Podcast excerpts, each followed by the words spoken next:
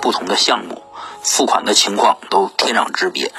为什么同一个公司，甚至同一个项目经理，不同的项目付款的情况都天壤之别？这儿啊，我给大家讲讲。项目部啊，给你钱，首先他得有钱，也就是建设单位给他钱。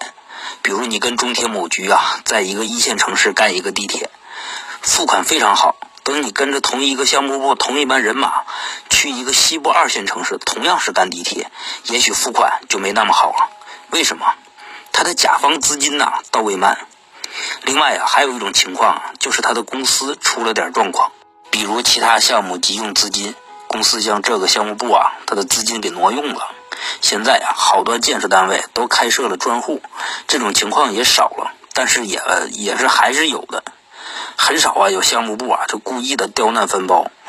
朋友们懂了吗？关注我，下期啊，给你们讲讲如何判断项目付款的好坏。